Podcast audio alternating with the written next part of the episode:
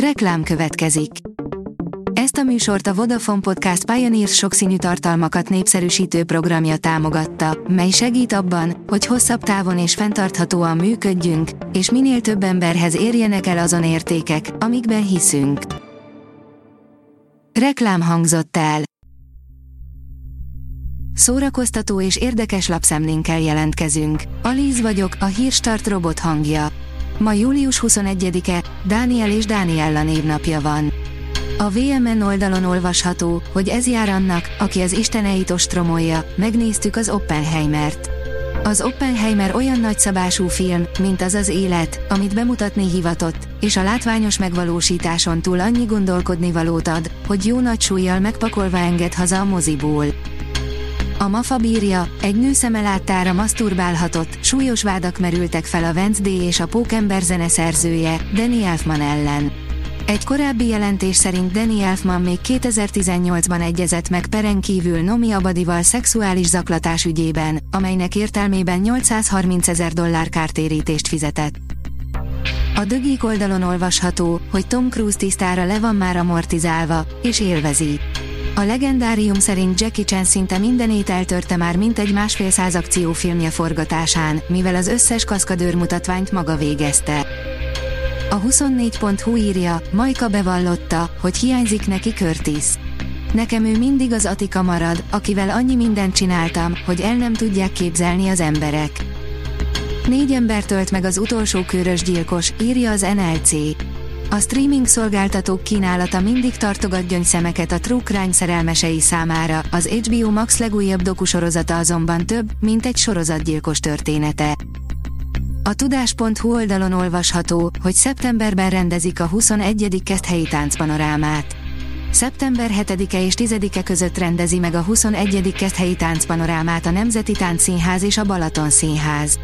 A fesztiválon három Kossuth díjas alkotó grandiózus előadása látható. A rendezvény célja, hogy a balatoni régióban élőknek és pihenőknek is megmutassa a magyar táncművészet sokszínűségét, olvasható a szervezők közleményében.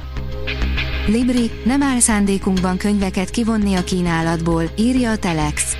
Információink szerint felmerült az LMBTQ érintettségű könyvek kivonása azokból a boltokból, amelyek iskola vagy templom közelében vannak. A legnagyobb hollywoodi mítoszokat ötvözi 2023 egyik legnézettebb sorozata, írja az igényesférfi.hu.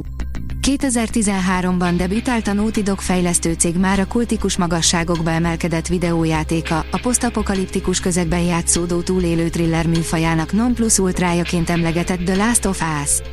Idén tévésorozat adaptáció készült a remek műből, melynek története korán sem olyan eredeti, mint eddig gondoltad. Lehetséges, hogy 2024-re tolják a Dűne 2 bemutatóját, ez áll a háttérben, írja a Noise. Több film, köztük a sokak által nagyon várt Dűne folytatás bemutatója is eltolódhat 2024-re, írta meg belső forrásokra hivatkozva a Variety.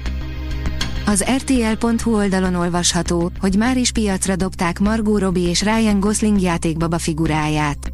Nem kellett sokat várni a Barbie film után, már is piacra dobták Margot Robbie és Ryan Gosling játékbaba figuráját. A filmben is látható ruhákkal, kiegészítőkkel és a rózsaszín autóval együtt. A Fidélió oldalon olvasható, hogy prózában pedig nincs töké, a repedések könyve bemutatóján jártunk. Tavaly év végén jelent meg Varga Bence, írói nevén K. Varga Bence, első, Repedések könyve című elbeszélés kötete. A könyv bemutatón kollégánkat Márton László József Attila díjas író faggatta. A Hírstart film, zene és szórakozás híreiből szemléztünk. Ha még több hírt szeretne hallani, kérjük, látogassa meg a podcast.hírstart.hu oldalunkat, vagy keressen minket a Spotify csatornánkon, ahol kérjük, értékelje csatornánkat 5 csillagra. Az elhangzott hírek teljes terjedelemben elérhetőek weboldalunkon is. Köszönjük, hogy minket hallgatott!